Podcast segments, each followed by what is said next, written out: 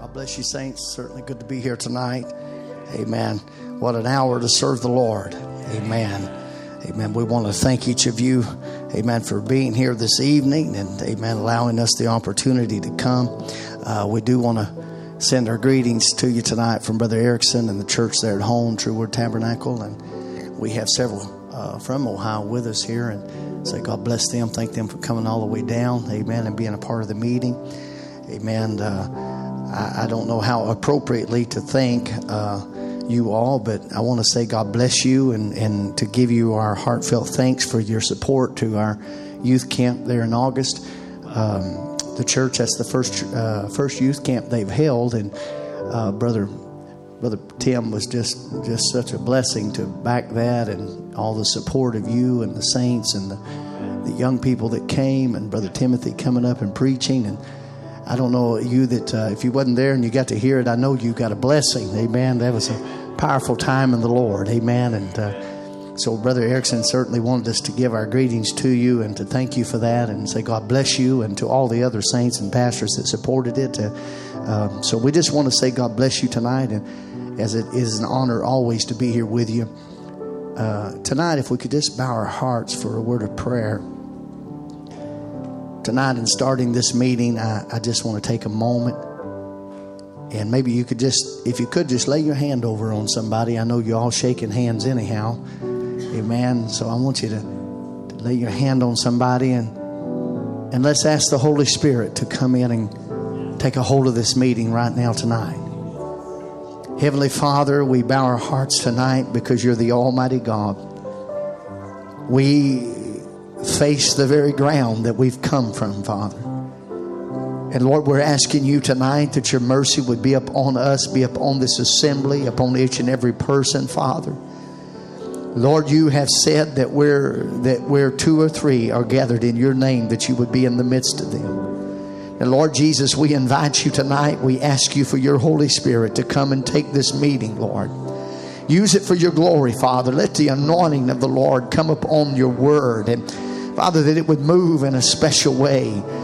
Lord, we invite you to the platform tonight before these people, before everyone. We admit our inabilities, Lord, our inability to say or do anything, Lord. But if you would just come by, there'd be such a special thing done in these meetings, Lord. And we're inviting you tonight throughout these meetings. But Father, right now, while these believers had their hands laid one on the other, we pray, Father, that every spirit unlike you would be bound in this building right now.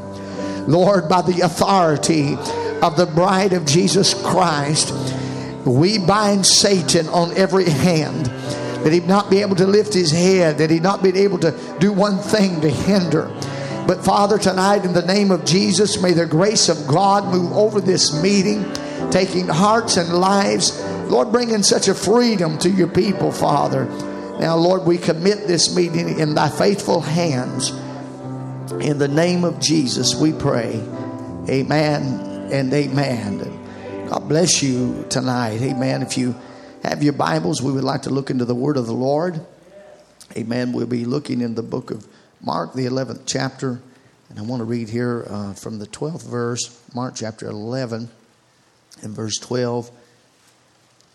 It's a very powerful portion of the scripture, and I think very pertinent to the day that we're living in, knowing that the season and the times are set by the, the word being vindicated in the age that it's meant to live. Amen.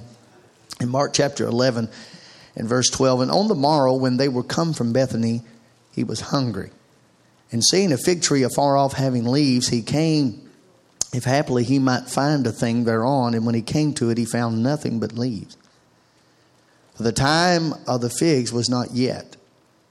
And Jesus answered and said unto it, No man eat fruit from thee hereafter forever. And his disciples heard it. Now I'm going to skip to the 20th verse. And in the morning, as they passed by, they saw the fig tree dried up from the roots. And Peter, calling to remembrance, saith unto him, Master, behold, the fig tree which thou cursedest is withered away. And Jesus answered and saying unto them, Have faith in God. For verily I say unto you that whosoever shall say unto this mountain, Be thou moved, and thou be cast into the sea, shall not doubt in his heart, but shall believe the things which he saith shall come to pass, he shall have whatsoever he saith. Therefore I say unto you, what things soever you desire, when you pray, believe that you receive them, and you shall have them. Now, in John the 14th chapter, and let's look in the 8th verse. Of course, these two scriptures are connected John 14 and Mark chapter 11. Amen. Uh, these, these two are actually uh, work right hand in hand in the end time. John chapter 14, we want to look in the 8th verse. Philip saith unto him, Lord, show us the Father, and it sufficeth us. And Jesus saith unto him, Have I been so long time with you, and yet thou hast not known me, Philip? And he saith unto me, has seen, He that hath seen me hath seen the Father. And how sayest thou then, Show us the Father? Believest thou not that I am in the Father, and the Father in me?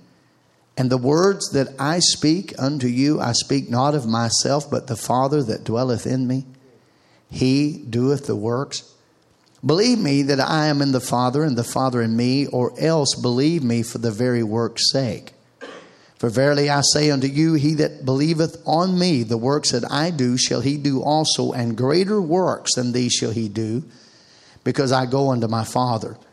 And whatsoever you shall ask in my name, that will I do that the Father may glorified in the Son. If you ask anything in my name, I will do it.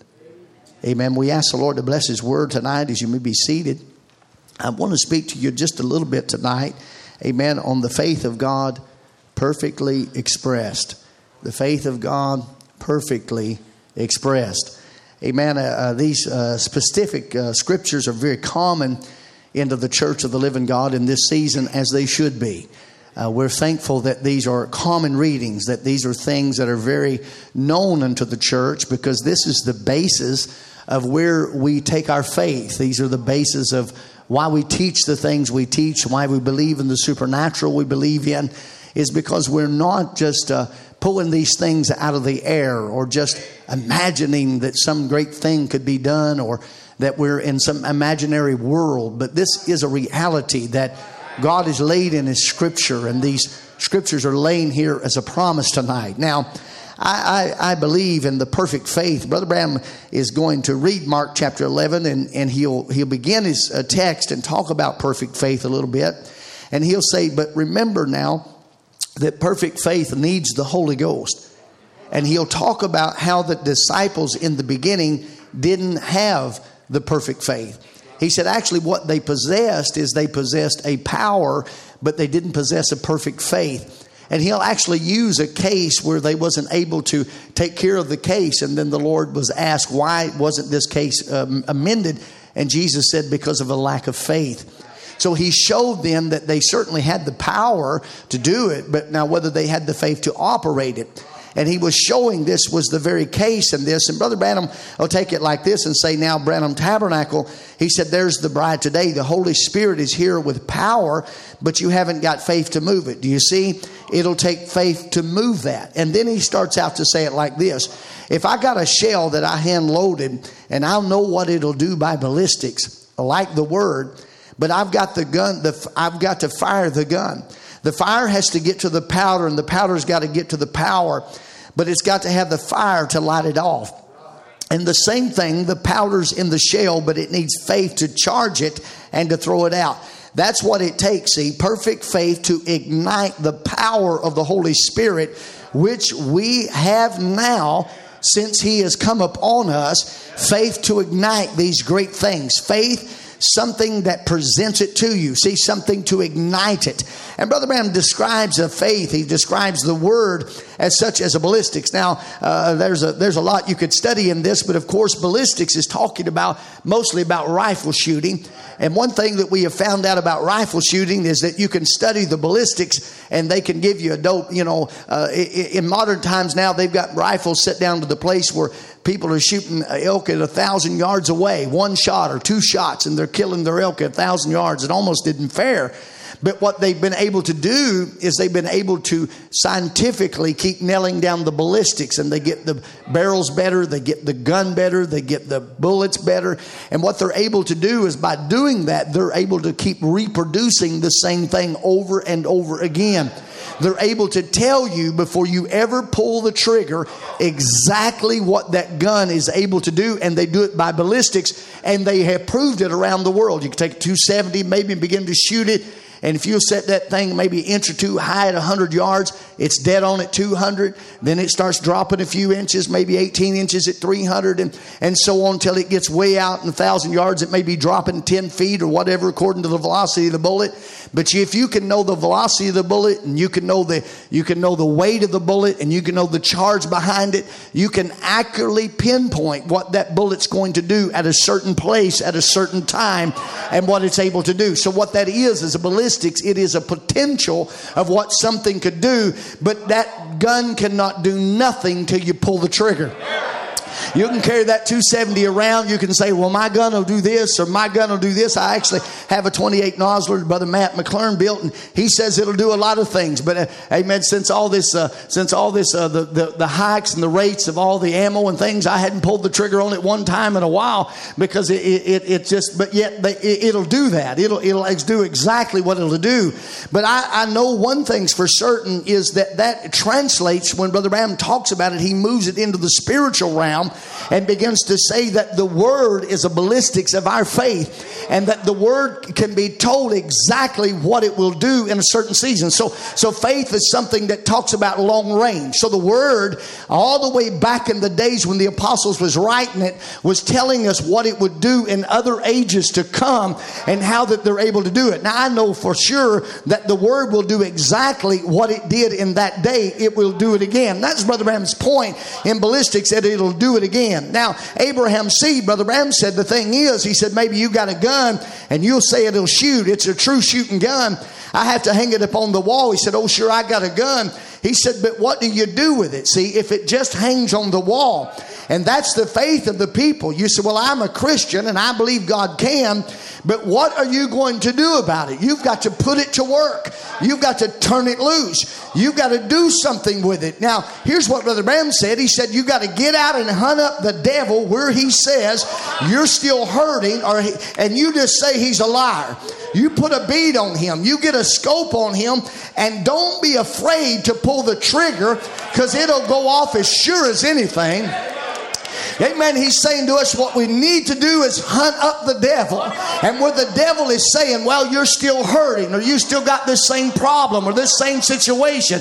He said, if you put the bead right on him and pull the trigger, amen, this gun will do the same thing in this day that it done in the days of the apostle. One thing that we're certain about tonight is that Jesus Christ remains to be the same yesterday, today, and forever. Amen. It does not matter the age of the time of the church. He is an unchanging God with unchanging ways. And whatever He did, He is still doing tonight because He is a mighty God and the Word is still going to do it. Amen. I think of the prophet talking about pulling the trigger and it's going to hit a target. Amen. I'll tell you something tonight. I've got something in my target. Amen. I got an old devil that's running around the churches of the living God trying to bring fear and havoc and trouble. Amen. And we got that old devil right in our target tonight. And we're saying to that devil, you're not going to get away with it. You're, you're not going to get away with these things in the church of the living God because there is a bride on the earth that knows who she is, what she's doing here, and what this word can do. Amen. This word will defeat Satan anywhere, any place, any time, under any condition. You can put this word in any form, whether it's bridegroom form or whether it's in bride form. It's still just as powerful tonight as it's ever been because it is the word is God. I believe tonight we ought to we ought to be able to pull the trigger, amen, and get the same results that was got in the days of the book of Acts Because there's one thing for certain no matter what Satan is saying, no matter what he's doing in this generation, amen, there is another book of Acts church that's on the scene today. I'm not just making that up, friends, amen, but a prophet said that if there is ever another original shoot off of the tree of life, it will be another book of Acts written right behind that church. And I believe tonight that there is a book of Acts church on the scene. I, I'm not one that believes that it's coming. I'm not thinking it's on the road somewhere tonight, but I believe we're sitting right here tonight.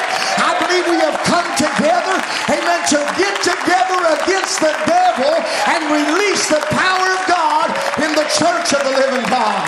My goodness. Amen. Won't you go ahead and give him some praise? Amen. He's a powerful God, isn't he? He's a powerful God. That old devil fought me yesterday all day. Said, "Well, it'll be the first night." I, after a while, I finally said, "Well, it might be the first night, but this ain't the first meeting we've had." Amen. It might be the first night of this meeting, but it ain't the first meeting you've been in, and it ain't the first service you've been in. And I tell you what, I believe some people come to this meeting with expectation in their heart. I believe we come expecting God to do something. We come expecting miracles in the house of God. I tell you, I don't know what you come for, but I come to see the God of heaven perform a miracle in the church of the living God. I want to see miracles in this meeting. You say, brother, hey man, I don't know if you if you should wish for those things. I'm not wishing.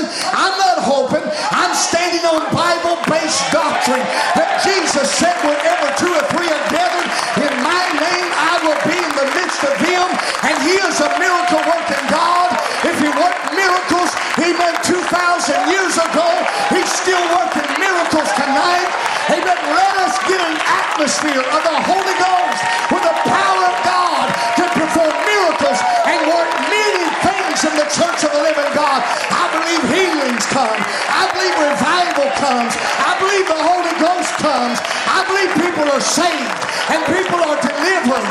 When the angel of the Lord comes in the camp of God, there's a shout comes in the camp. There's the power that comes in the camp. Amen. You don't have to feel sorry for us tonight. We are not a helpless, hopeless people. We are a people that have been armed with a ballistic missile of thus saith the Lord. We know what it'll do. We know what'll happen when the church of the living God begins to turn loose as the power that comes in the house of God. Shout that devil out for building tonight. Go ahead give a shout out. Say, Satan, you're not going to take this meeting. You're not going to take five minutes of this meeting. I'm not going to give an inch of ground to the devil. I'm not going to give him one meeting. I'm not going to give him one sermon. I'm not going to give him one song. I believe the church of the living God can put that devil on the run right now. If one can make a thousand and two can make ten thousand, look what a church of the living God, anointed, armed, dangerous, on fire for God. Look at what they're able to do tonight. People say to me all the time, why in the world, why in the world do you, you, you preach about people shouting and praising God? I tell you why. Because people get healed when they praise God. Miracles happen when they praise God. God comes in the room. Nervous spirits are conquered while people are praising God. Depression leaves when you're praising God. You can't be depressed with your hands up. Amen. Amen. You can't be depressed while you're praising. Amen. So if you've been fighting depression, just start praising the Lord. There ain't no devil can hold you. There ain't no power that can hold you. This is the church of the living God. It's time to remind the devil who you are, what you have come here for. We didn't come here just for another meeting. We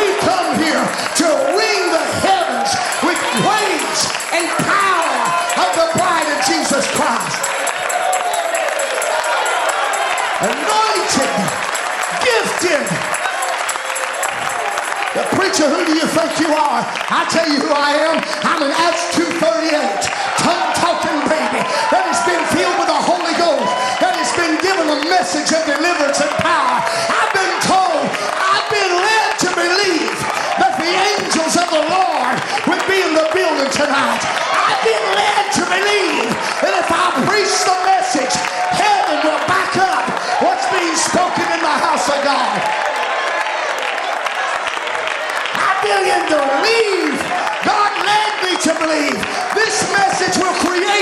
atmosphere. If we can believe right now, the atmosphere that's going on in this building, it might not be one sick person leave the building. You say can't happen on the first night. Tell me. God created on the first day when there was nothing. He made something. And there might not be nothing going on in your house tonight. But amen. Let the grace of God come in the church tonight. Shake it off, church. Let the power of grace It'll manifest itself in power. It'll manifest itself in life. You don't have to worry about God. All you got to do is praise, amen, and worship and let Him come and answer it. He's the God that answers it. You don't have to make miracles happen. You don't have to make healings happen. It's not your word. It's not your promise.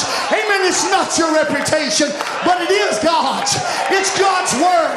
And it's God's authority that we stand on the word of God tonight.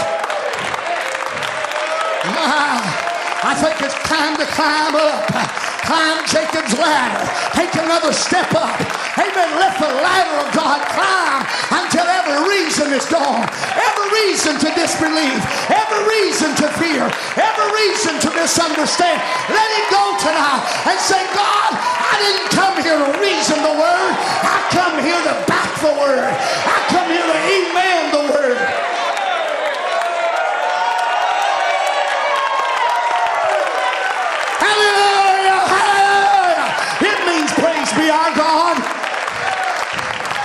and let everything that hath breath praise ye the Lord. When that bride recognizes who she is, when that bride sees who she is, ain't no devil gonna stop her praise. Ain't no devil gonna stop the joy that's ringing in her heart. People say to me all the time, so well, Brother Wayne, what about this person? What about this person? Hey man, somebody well, somebody believed for healing and they passed away. I told them, I said, well, I'll tell you this, you'll never master that man or that woman. He said, what do you mean? Brother Branham said, however they went to sleep is the way they'll wake up. They went to sleep is the way they'll wake up. Can you imagine an old saint, amen, like Paul with his head on the chopping block, and they went to cut off his head. He said, Oh, death, where is thy sting? And grave, where is thy victory? And one of these mornings on the resurrection, amen, Paul will come back out of the ground the same way he went down. He's coming back again You'll never stop her. You'll never stop the church of the living God. It's too far now. She's gone too far. She's over the hump, brother. She's broke out in gravity. She's in another dimension of power, in another dimension of faith. You won't stop her now. No, you won't weigh her down. You can tie what you want to to her, and she'll just keep on moving. You can do what you want, she's just going to keep on moving. Oh, yes, sir. Said, preacher, what are you saying? I'm saying that you've got to rely on what God made you. God made you a believer. God made you to believe for these things. God made you to worship. I can't help how I am. I can't help what I do. I can't help it no more than a grasshopper can help being a grasshopper, or a butterfly being a butterfly, or a deer being a deer. There is something made them what they are, and there's something made you who you are, and it was God that made you. And when he made you, he didn't just make a human. Brother Kenny, he put a part of deity down on the inside of that human being. That's why that you're another kind of creature. That's why you're a believer. That's why you believe when there's nothing else to believe, but you believe anyhow. That's why. Well, glory to God. Amen. I think we come to have church. I believe it. If you recognize your position, do you know there ain't nothing can hold you? If you only recognize your position tonight, ain't nothing can stop you. Amen. If you only recognize, because one thing you'll find out God, Christ, and the Word are all the same. Amen. And then Brother Branham said, and you and Christ and God and the Word are all the same thing. Amen. You become the Word when you receive the Word. And when the Word of God came into you, I hope you're hearing me. When the Word of God came into you, amen, do you know that it is an unfailable Word? What is coming to you is not the words of a man, but it's the words of God. What you've received from the Lord is something you can stand on. It's something that you can stand. Do you know you're not anointed to come here tonight to fall? You wasn't anointed to come to this place tonight to stumble and fall. But God anointed you to rise. God anointed you to stand when everything else was falling. That's why you're still standing. In the most wicked age that ever was, you're standing. In the most terrible time that ever was, you're still standing. You know why you're standing? Because you can't fall. Eve fell from the word, but the bride is the word. You can't fall because you are the word, and heavens and earth can pass away, but my word, it shall never fall. You have been ordained and predestinated of God to stand in this wicked age. Oh, what a stand! What an hour! What a time! Brother Wayne, how could you say we're the Word? Because before you were, you were thought. And you're not just the thought of a man, you're the thought of God. And God's thoughts are eternal.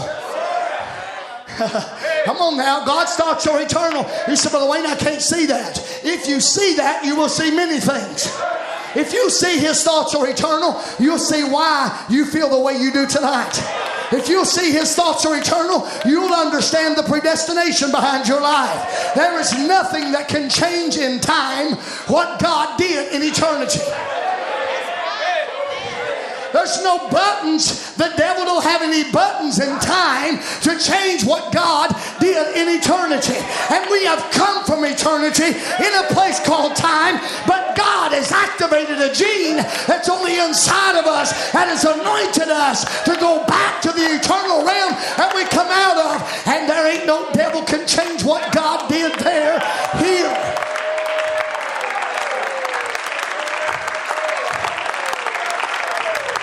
You said, Brother Wayne, what are you saying? I'm saying you're out of his reach. Man, your, your body's not out of his reach. Your spirit might not be out of his reach. But your gene seed is outside of the reach of the devil. That gene comes from God, amen, who sent it into your soul to stabilize you in an unstable world, in an unstable time. If there would be a gene of life on the inside, and when the Holy Ghost begins to quicken that, you you will never be that word unless first you were a thought. Is that right? Unless you were a thought, you can't be that word. Now, what kind of thought were you to begin with?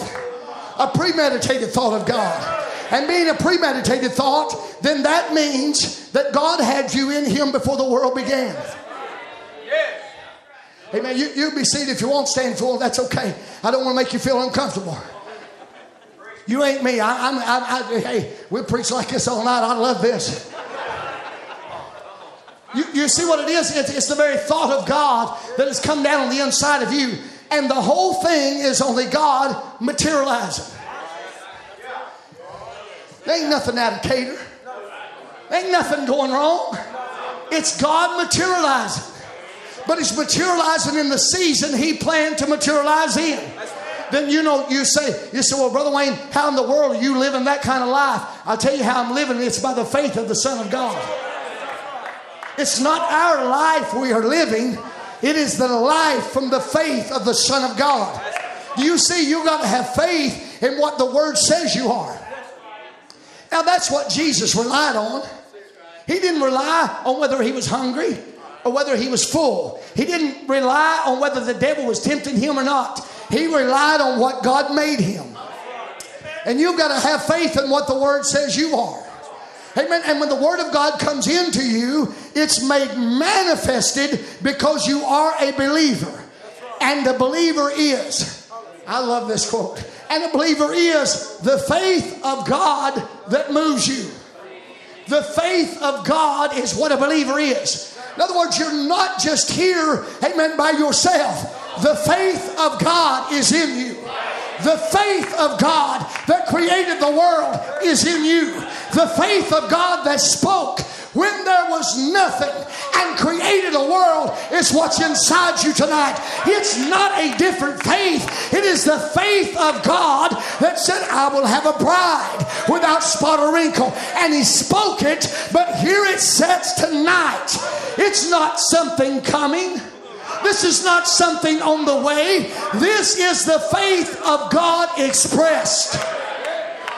This is the word made manifested. When you think about what is a bride, she is the manifestation of the word. She is a living oracle of God.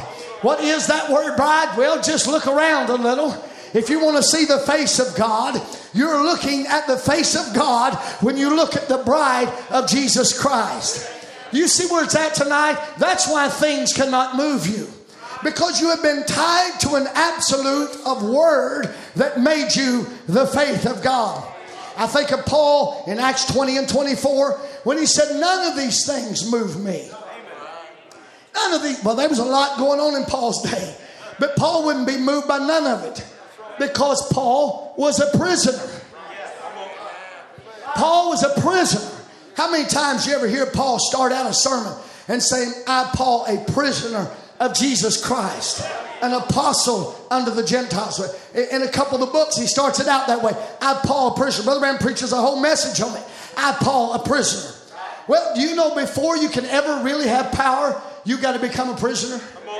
Before you can ever really have power in your life, you had to become a prisoner to that faith of God that is on the inside of you. It has to become a prisoner to that or a tie post, amen, as Paul was, amen, a prisoner of theology.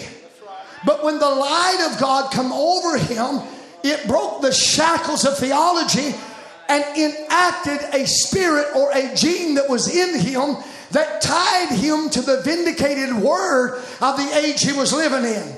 Do you see, he was a powerful man once he became a prisoner of God. I think of the scripture when Joseph was in the scripture. You see, Joseph, before he ever went into any kind of a trouble, before he ever had any kind of problems, God showed Joseph he would reign in power. But before he could ever reign in power, he had to first become a prisoner. It looked like he was going down, but truly the way up is down. The more humble you can become to the word, the more exalted God can put a man. Amen. Joseph, because of him becoming a prisoner, was exalted in the kingdom of Pharaoh to where he was able to exercise authority and power because of being a prisoner. Hey man, I think of this often. I think of old, uh, uh, brother Paul. I think of his. Uh, I think about his testimony and how Paul was when when uh, when when he was walking that road. You know, it must have been a shock to Paul when he got saved and realized that he had been persecuting the very thing that he that the thing that he thought was the worst actually was the thing that was the salvation of his life. When he realized he was persecuting Jesus Christ, which was that pillar of light how Paul must have felt. Amen. When the when the shackles dropped off of his eyes and, and he became, as Paul would call it, he moved from being the prisoner of Gamaliel to being a prisoner of Christ. Now I, I was I was looking at this the other day and I was thinking about poor old Paul. Amen. When he become when he become a prisoner and he had to show back up and preach and he had to go back over and all the other apostles and and their uh, their clean lineages and where they come from and I think about old Paul, you know, sometimes high tempered felon. He meant he was guilty of killing the very people that he was now going to go preach to. I mean, I, I imagine it must have been some long nights for Paul. It must have been some, some agonizing times for Paul to come to grips with who he had been and what God had made him. Do you realize what kind of prisoner he was to even admit that he was an apostle of Jesus Christ? What kind of prisoner had he become? What did he have to master before he could acknowledge that he was an apostle of Jesus Christ? He had to master everything in his life to be able to acknowledge to what God had made him. And sometimes what God makes you, amen, it seems big, but it's hard to acknowledge what God makes you because sometimes people assume that that's some kind of a, a puffed up, maybe they didn't deserve it or something, you know. But Paul was a, a, a powerful man with a powerful revelation. I, I was just uh, I was just thinking about him the other day when Brother Branham would say things like, he never done it in the first place. How many likes that quote? Well, if you don't like that quote, you ain't read it. Amen. He, said, but, but you ever notice, Brother Philip, he said, as though you never done it? In other words, justification is though that you never done. Really, you've done it, but you, you're getting treated like you've never done it. Hey man, I, have heard stories about men who spent their lives in prison who were completely innocent. I've heard stories where, where people were put in jail, nearly went to the death row, and come to find out they wasn't guilty of nothing. And one day they just turned them loose. Man, I, I, have heard that. I was I was on the airplane the other day, and I was sitting here thinking over some of these things. And I, I was just sitting over there riding. You know how you do on the airplanes. I was just sitting along thinking about some of these quotes. Brother Branham said, "You never done it in the first place." And I was thinking about it like that, and, and about these men who get out of jail because they was innocent and this and that. And I just sitting there contemplating my life, where I come from, and what I'd been. In a minute, I just stopped, and the people around me probably thought I was crazy because I just talking out loud, you know. I, I just stopped and I said, Well, Lord, I, I, I, I just don't fit that description very well because I wasn't innocent and somebody turned me loose. Amen. I, am guilty. I, I deserve all the punishments that I get. I've done everything that they said that I did. I went all the places they said I went. I, I was exactly who I was supposed to or who I was being at that time.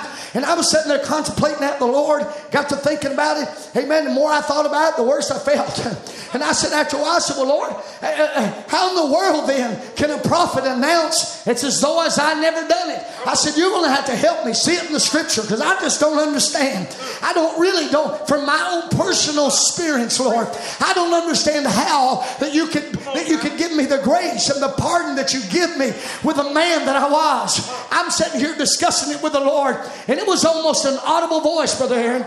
I heard him say to me, He said, You are a Barabbas. I was sitting there on that plane. And I could hear, I literally could hear a voice. He said, You are a Barabbas. And I thought for a minute, I thought, Barabbas. Oh, I know who Barabbas was. Y'all know who Barabbas was? Barabbas was a prisoner. He was a prisoner for different reasons.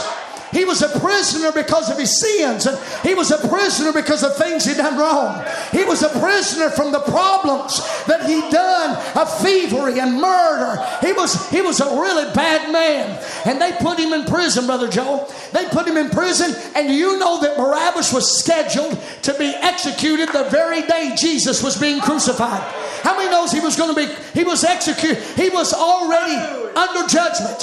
He had already had an executioner sentence upon him. He was already in the prison waiting execution. And while he was up there laying in the cold, I love how Brother Branham says it.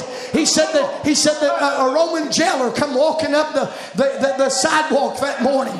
He said that Bartimaeus is laying over there, cold and shivering, hungry, scared. He said he's worried about today. He's trying to prepare himself for a cross. No way to do it at all. Knows he deserves it. He said he's laying there in the corner and he can hear a soldier coming up the, the, the, the, sidewalk there, the walk, and he said he could hear the clink of the armor and the, and the slap of the sword. He said when that big Roman soldier come to the door and looked over it, he said Barabbas was kind of shuddering and he laid there. The big door began to open. Barabbas raised up off of the ground. He said, I guess I'm ready. I guess I'm ready to go. And the man took a hold of him and, and got his hands and started taking the, the shackles off his hands. And and built down and started taking the shackles off his legs. And, and Barabbas said, What are you doing? Why, why are you taking these things off? I, I'm supposed to go die. And that Roman, he put his arm around Barabbas and he said, Come here, I want to show you something. And he walked him over to the side. He said, You see down there? You see them three crosses down there? There can only be three men today that'll be crucified. And we have a law here in Israel, you know very well, that there's called a Passover pass. And on the day of Passover, amen, they give them one free person that can go completely free in the honor of the Passover. And he says, he said, well, what's that got to do with me, sir? He said, well, do you see that man hanging in the middle down there? His name is Jesus, and, and he's an innocent man, he never done nothing to nobody. I, I said at his trial the other day, he had nothing against him at all. But they, they decided to crucify him, and he's going to take your place up there on that cross. And Barabbas said, But what does that mean to me, sir? He said, I'll tell you what it means to you. It means you're free. He said, Wait a minute. You mean I'm free? He said, So I'm telling you, you're free to go. But but but I don't have I don't have to do anything. I don't have to I don't have to do anything. There's nothing required of me at all. He said, No, sir, you're not understanding. That man's paying your penalty. The penalty's being paid, but that man's paying it. And when Barabbas realized that he was completely free. He walked off of that hill. Amen. I, I don't know what first church he started, but I would imagine he was a preacher. And I was a preacher of grace and mercy. He probably had a jailhouse ministry. He probably was effective among all the other prisoners.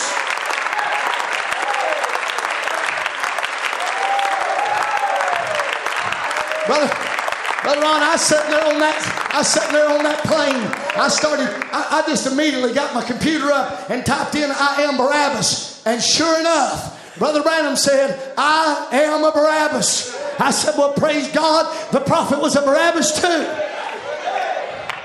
And I started reading that story, the Roman soldier setting him at loose. And when I was sitting there reading that story, it just dawned on me that the power of the gospel is so powerful that even when a Roman soldier was preaching it, it still gave liberty. Even when a man who wasn't called to preach was telling the story, that there was people still went free. Well, let me tell you something tonight. Amen. This message of the cross, this message of the resurrection has got so much power. And it'll set every person at liberty. It'll set every child free. It'll set every heart free. You don't have to be bound and imprisoned with lust and ungodliness and drugs and alcohol. There's a God here tonight. Amen. I am a Barabbas. But let me tell you, as a Barabbas, God has liberated you. He took your place at the cross. No need you to be bound tonight. You can be completely free right here in the house of God. You can be free to rejoice. You can be free to dance. You can be free. Take your liberty and enjoy God. Come on, church. And I'm not trying to pump nobody up. I'm trying to give somebody enough liberty to shake loose of this old Laodicean spirit. It's old heavy thing that you got to carry around all the time. But we don't have to carry. Amen. Anymore. We bear the name of Jesus Christ. I'm a Barabbas and I am a free man. I've been freed by the Holy Ghost, but I have become prisoner to another. But as a prisoner of Jesus Christ, healing is mine, joy is mine, love is mine, peace is mine, deliverance is mine. As a prisoner of Christ, Holy Ghost feelings and power has been given to the church. You know, Paul Paul being a prisoner, I thought about poor Paul. I thought about him and I thought about his writings in the book of Romans. Can you imagine when Paul, who was a seed of Abraham the stock, amen, he said he was born on the eighth day. Amen. He actually was circumcised. He was a very, he was a very eloquent man, taught very eloquently, and was humbled down to follow this message. And while he was following this, amen, he had killed men and, and, and he had persecuted the church. And I imagine long nights. But when God inspired the man to write the book of Romans, it's a powerful thing. In Romans 4 and 7, when Paul begins to pen and saying, Blessed are these whose iniquities are forgiven and whose sins are covered. For blessed is the man to whom the Lord will not impute sin. He's writing about the seed of Abraham. Paul is writing about the seed of Abraham. Have y'all ever thought about this? Paul is the seed of Abraham and he's writing about himself concerning his former life. And he was saying, God has blessed me, and the blessing on me is he hath forgiven my iniquities. Amen. And he's covered my sins, and he will not impute my iniquity against me. Y'all know what that means? That means God didn't have a book marking down Paul's wrongs. But under Paul's conversion, his book was thrown in the sea of forgetfulness and deliverance come to Paul's life. Amen. He was able to write that. Blessed is the man whom the Lord will not impute sin. He was speaking of what David said concerning the seed of Abraham. Who could have preached that better than David? Who could have preached it better than David, King David? who failed his family, who failed his life with all of his struggles and all the troubles that were there. Remember that? Remember that King David? Amen. Who was exposed under the ministry of Nathan and had to be repented. He even himself said he deserved death. But God, rich in mercy, had a prophet say back to him, David, you'll surely not die. Remember the grace that was extended. And David wrote of this grace in the book of Psalms, which, which Paul would be speaking of. Psalms 103 and Psalms 32. I tell you, it's a secret and a powerful thing. I know you know the scripture, but I'd like to quote it to you. Psalms 103 and 1 said, David, bless the Lord, all my soul, and all that is within me. Bless his holy name. Bless the Lord, O my soul, and forget not all of his benefits, who forgiveth all thine iniquity, and who healeth all thy diseases. He bless the Lord. Him that don't forget the benefits now. Amen. He's a healer of diseases, but he forgiveth all. Hey, can you say it with me? He forgiveth all thine iniquity. You say, Preacher, what are you saying? I'm saying there's a reason to bless the Lord tonight. I'm saying that David was instructing you on the way to praise God no matter the circumstances of your life, no matter the situation, no matter the troubles. There is a secret coming from David of an unstoppable worship, of an unstoppable praise. David knew how to praise God anywhere, anytime, under any situation. If there was a man who should have quit praising the Lord, it was David. But David said, I'll bless the Lord because of the goodness of the Lord, not because of the goodness of David, not because of what David could do or what David couldn't do. He blessed the Lord because the goodness of God. And let me tell you, if we would start blessing the Lord because of His goodness, if we would start praising the Lord because of His goodness, I tell you what would happen. There would be an eruption of a stimulated praise from the house of God because God is so good that you can never praise God enough to make up for what He's done for you and I. There ain't nobody like Jesus. There ain't nobody done anything for us like Jesus. You said, preacher, amen. I, I, I think I think uh, uh, you, you're a little bit crazy. Well, you can think I'm crazy if you want to. Amen. But I am a free man. Amen. I might be what people think I'm a fanatic, but I'm not. I have found a channel to worship God in every circumstance of my life. I have found a way to put the Lord before me and worship God at all times. Amen. What is it? It's something that can deny the natural senses and receive the Holy Spirit. I'll tell you what it is it's a super sense that God gives you. Do you know that God gave you the same sense in you that He created the world with? The same thing He created the world with is on the inside of you. Then that, that God that stood there when there was nothing and said, Let there be. And it came forward out of nothing, indivisible light. The same God that did that the way he did that is on the inside of every believer here tonight that has the baptism of the Holy Ghost. That super sense is God, it's the faith of God in you. That's the part of God that comes into you and gives you a super sense. Super because it is able to go over all your natural senses. It moves past all your natural senses. Look at this. Amen. When we look at this tonight, amen. The prophet of God said, in looking to the unseen, he said, what we need to do is not think for ourselves, but let our mind, amen, and let the mind of Christ come into us.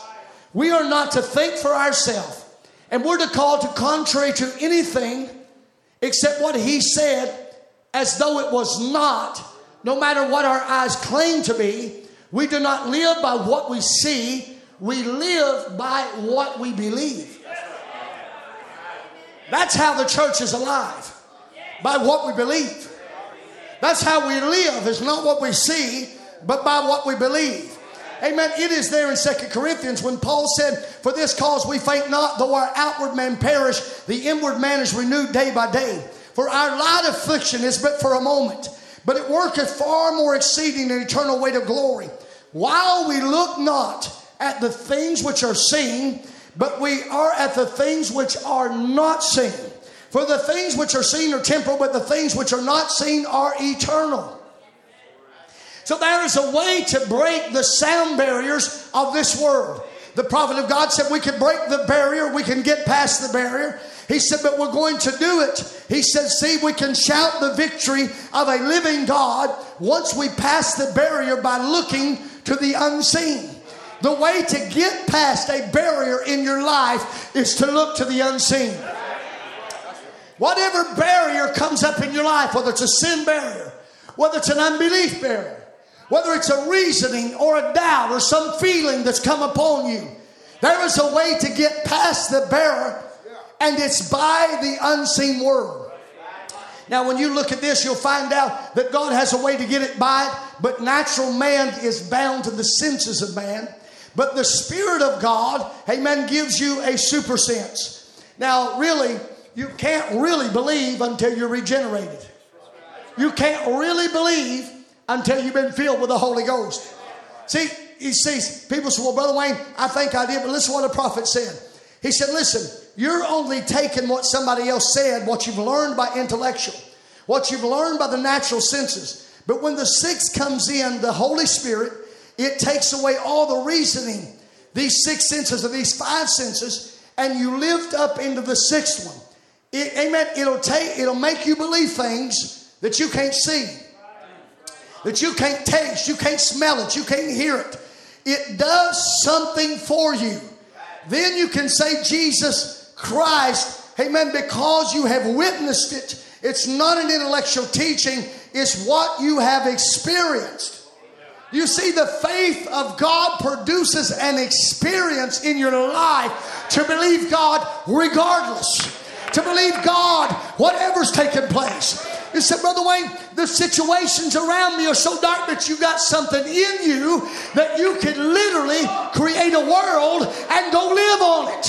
If there was not a law that possessed to keep you from doing it, the authority and power to create a world is in you right now. You don't have to go somewhere and get it. If you're a believer, you don't have to go somewhere and store it up. You don't have to go somewhere and collect it from a certain guy in a certain place. As a believer who has received the Holy Ghost, the same sense that was in God that created the world is in that believer, and the power that could create a world is in you right now.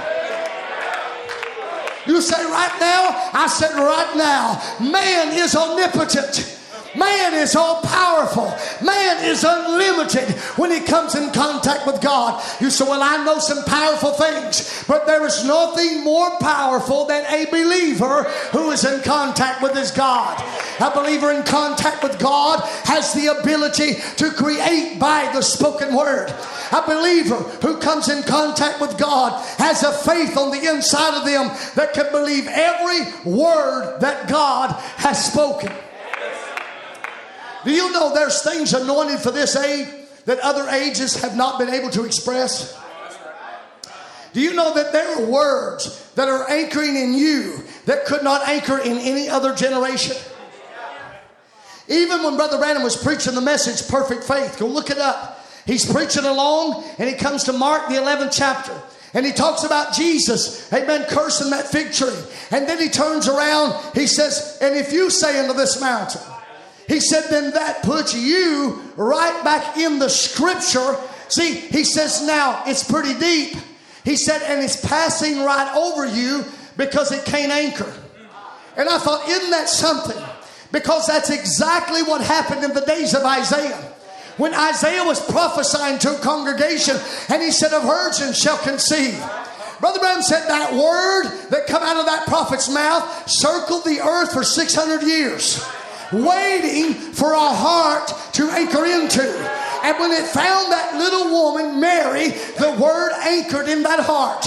Now, I to say something. Maybe some of them that's sitting there that day, maybe it did anchor in a few. But that word was being spoke right then.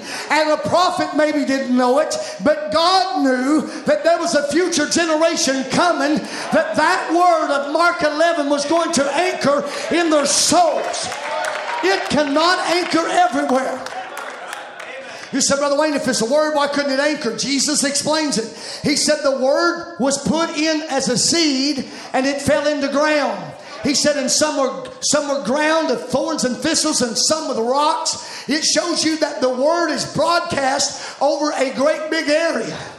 He said, but sure as it fell among them, he said it also fell among good ground. And Brother Branham said, What is good ground? He said, That's pre prepared ground. He said that ground was prepared before the foundations of the world. Do you recognize something tonight? That God foreordained you before the world began to believe this word. As sure as God spoke it, he knew that there would be a bride it would fall into in the last days. You said, Brother Wayne, how do I know I'm that bride? Because there's something in your heart that's expressing it and believing it and is falling on the inside of you.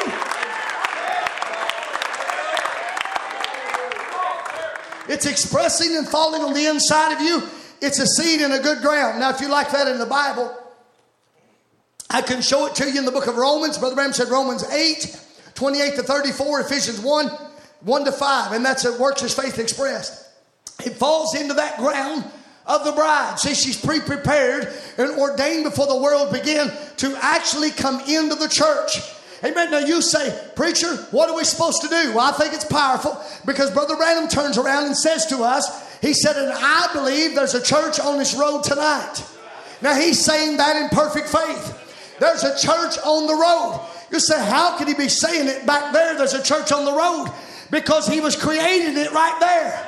He was he was setting forth a word that would bring a church in the future that would be a church of the faith of God. It would be a spoken word seed bride. You wouldn't just be another church, you would be the word of God spoken into a generation and activated by the power of the living God. You didn't just show up, you didn't just crawl into the church, but the God of all heaven foreordained you and you and brought you into the house of God. No man come to me except my Father draw him. Is that what he said? Is that what he said? Amen. Then Jesus said, I do nothing unless I see it with my Father. And my Father worketh, and I worketh to it. Are you hearing me? No man comes unless my Father done worked it out. And God has already worked it out of how you was going to get here and how you would be sitting in the seat tonight. Are you hearing me, Barnabas? God worked it out. He worked it out so you can shout, so you can preach, so you can believe, that you can have faith. While that devil all better ready to get out of here. I feel like it's a really bad night for the devil. A really bad night for the devil. Amen. Because, see, a prophet was showing us she's on the road. People say, on the road, That, that bride's been on the road the whole time. But watch this prophet now, stepping in position, identifying the season and the people for this promises of this age. You said, prove it by the Bible. I'm glad you asked. Go over to the book of Joshua and look in the sixth chapter and see if there wasn't some walls around a little woman named Rahab, a bride type. Come on, she was a Gentile being redeemed under Joshua's ministry. She never even come up in the first two pools. She never even, until they crossed the Jordan, she wasn't even in the scripture. But when the Jordan was crossed and Joshua went divide the land, there was a Gentile for an adoption anointing. Come on, church. Y'all know the law. She didn't deserve it. She was a prostitute. She was a Gentile. She was in a walled city. The law said she couldn't even come out under the Jubilee. But God worked it out. God worked it out with Joshua. He said, Joshua, you march around these walls.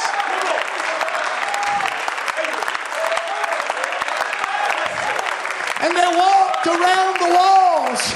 But on the seventh day, Amen. On the seventh time, all the trumpets sounded together. And with one voice, the walls begin to come down. Listen, if you can't come out from behind the wall and you belong to God, He'll tear the wall down. God worked it out with Joshua. Tear down the wall and bring my people out of there. You're in a jailhouse of sin. God will tear down the jailhouse. I know He'll do it. Ask Paul, ask Barnabas. They were locked away, but they got to praise Him like you're praising tonight. And the walls got to shake Him.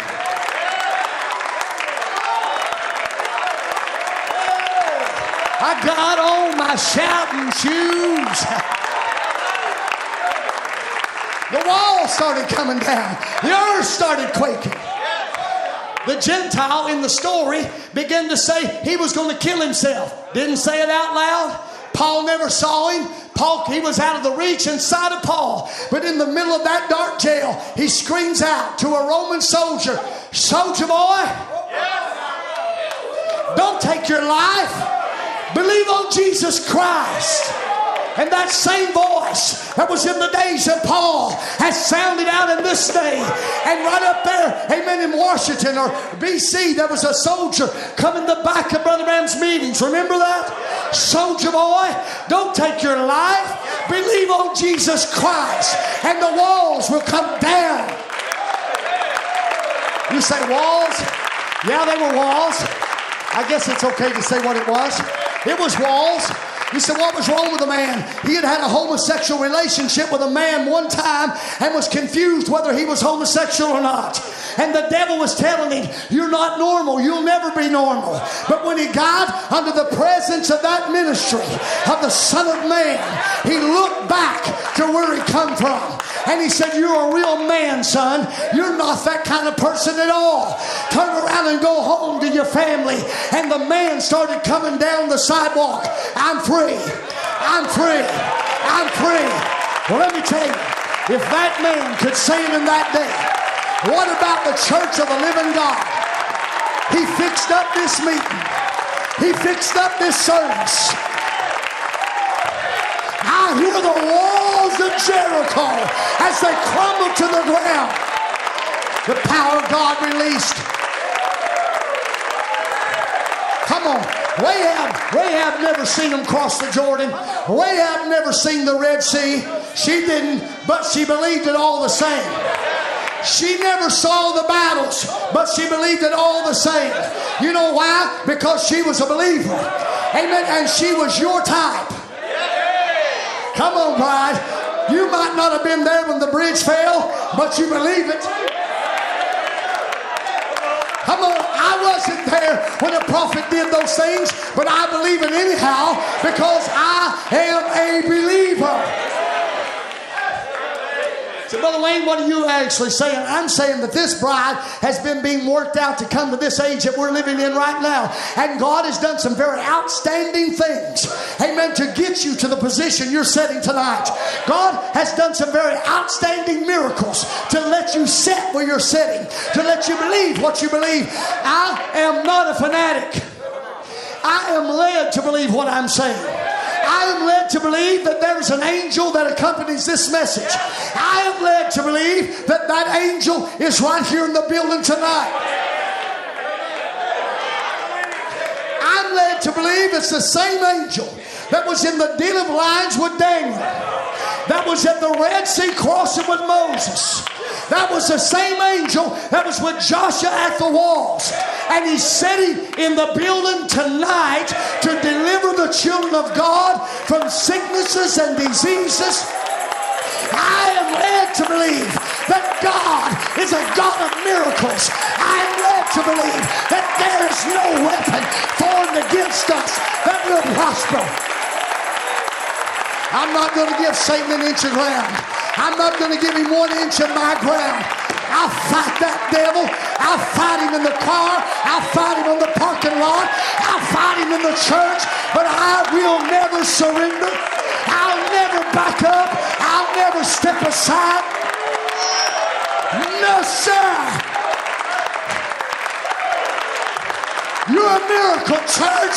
You're a miracle. God worked it out.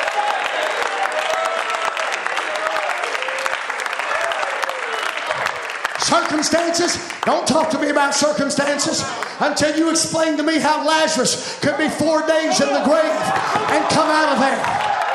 Don't talk to me about circumstances until you explain to me.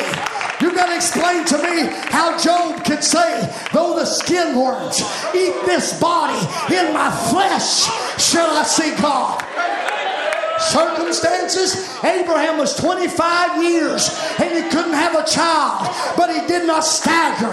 Amen. He didn't stagger. You know why he didn't stagger? Because he was persuaded.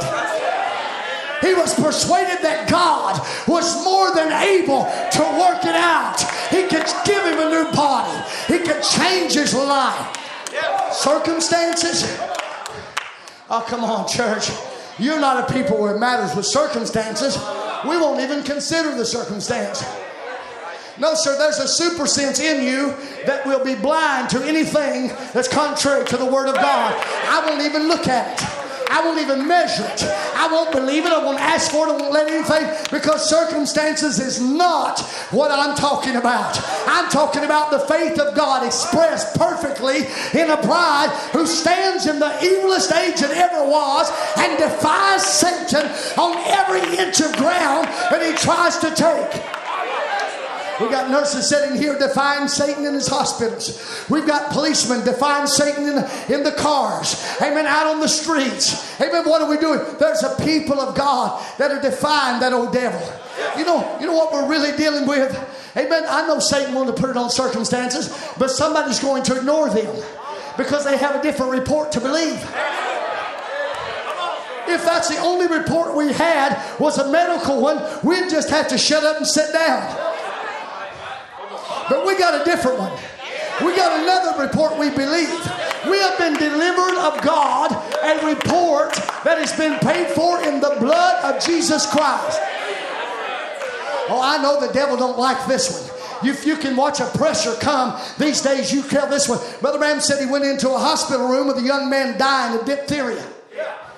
And, and that young man's name was Bob Bosworth. It was Brother Bosworth's son, and he was dying of diphtheria. And Brother Branham went and prayed for him at the request of the mother and father. And after Brother Branham prayed, he said, The boy is healed. That's thus saith the Lord. And the woman raised up and started hugging the husband. And they started hugging one another and saying, Thank God, thank God our boy's going to live. And the nurse began to say, What are you doing praising God at this kind of moment?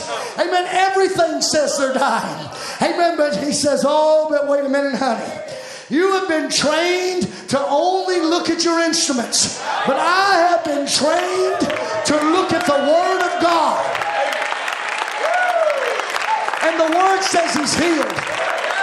The Word says He's healed. You said, Preacher, I know about somebody that claimed that. I know about this, and I feel this, and I. And in those channels of reasoning, in those channels of memory, you will be a defeated being. But if you'll step out of your reasoning and get back into the Word of God, there'll be a faith that'll come into your heart. There'll be no devil, there'll be no power, there'll be nothing that can defeat you because there's a victory. There's a victory in the Word of God. Faith is your victory. It masters every circumstance. It is the conqueror of everything of your life. You are not a helpless, hopeless group of people. God has so fixed this up that the devil is defeated before he ever got started. I'll shout that devil down.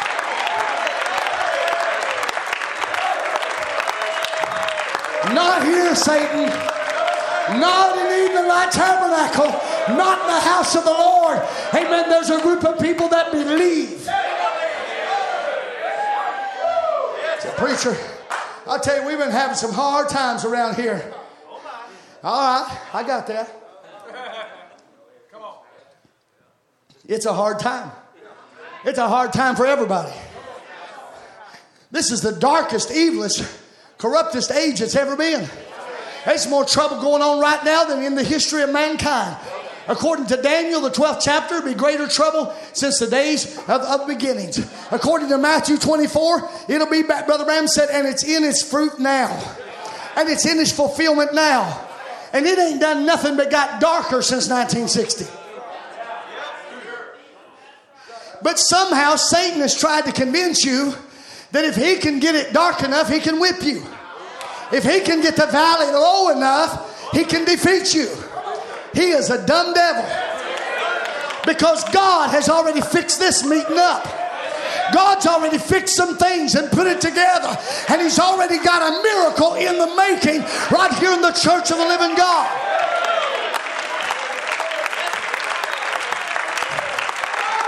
You said, Brother Wayne, in these kinds of times, this is where God really likes to work.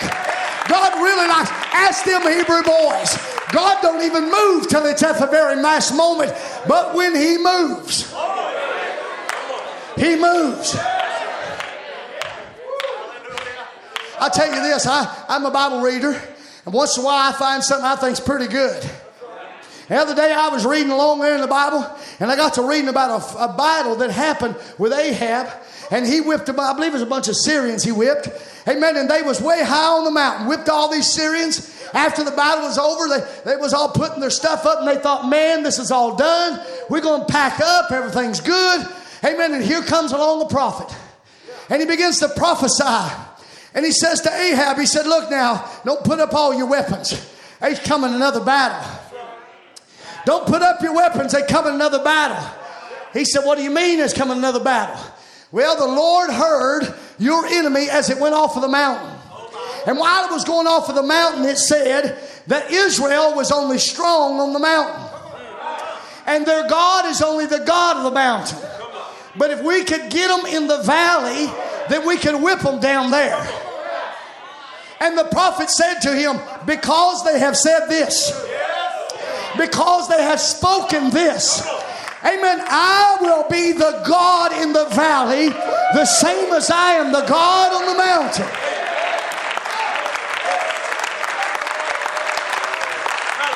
God's going to do it again.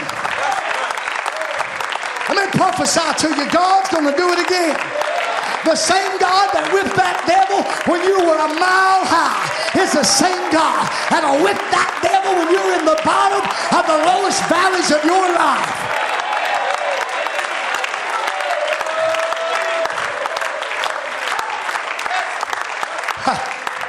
I heard him. I heard that old devil. He said, Well, I'll tell you what, evening light's something else when they're up on the mountain.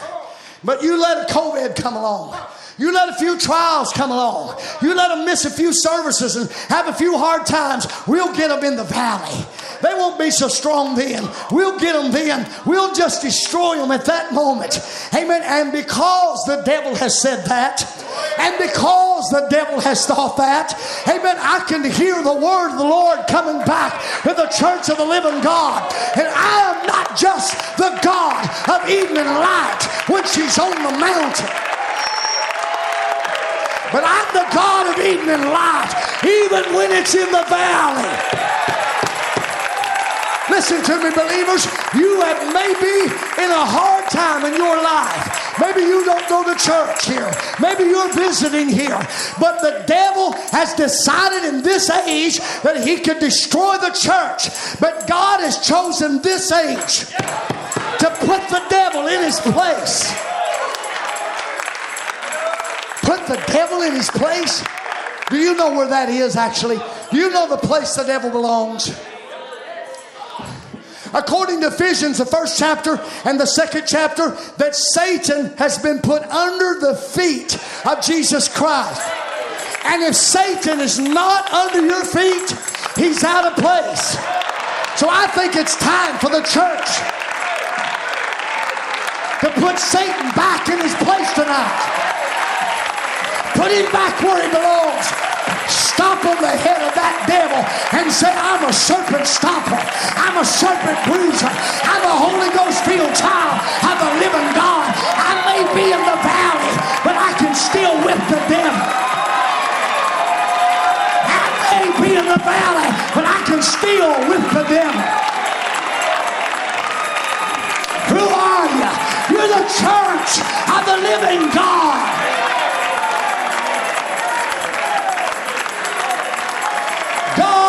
Fixed it up. Hallelujah.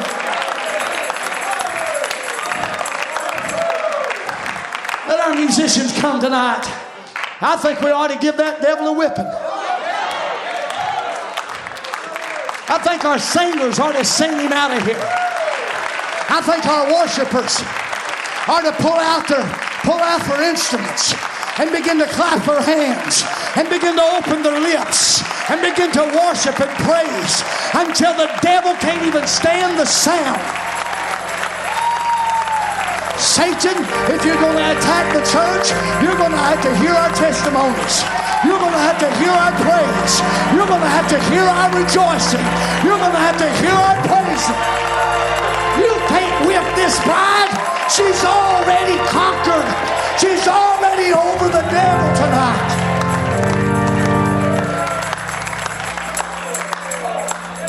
Glory to God. I know we ought to be sounding retreat, but I don't know the sound. I know we ought to be saying back up and sit down, but I don't know the sound. Only thing that I was taught, I was trained by a prophet, and the only thing he taught me to say was charge. Take this land. You're more than able to do it. No giant, no weapon, no water, no territory, no circumstances, church of the living God. Charge! Take the land, church!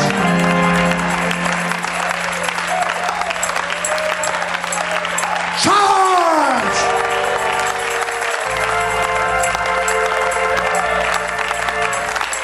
The devil don't know what to do with you. He's threw everything he's got at you. He don't have anything else. I'm still here. I want him to see it. I'm still here.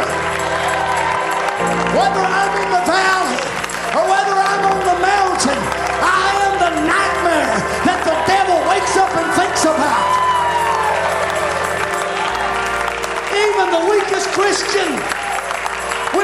to pray,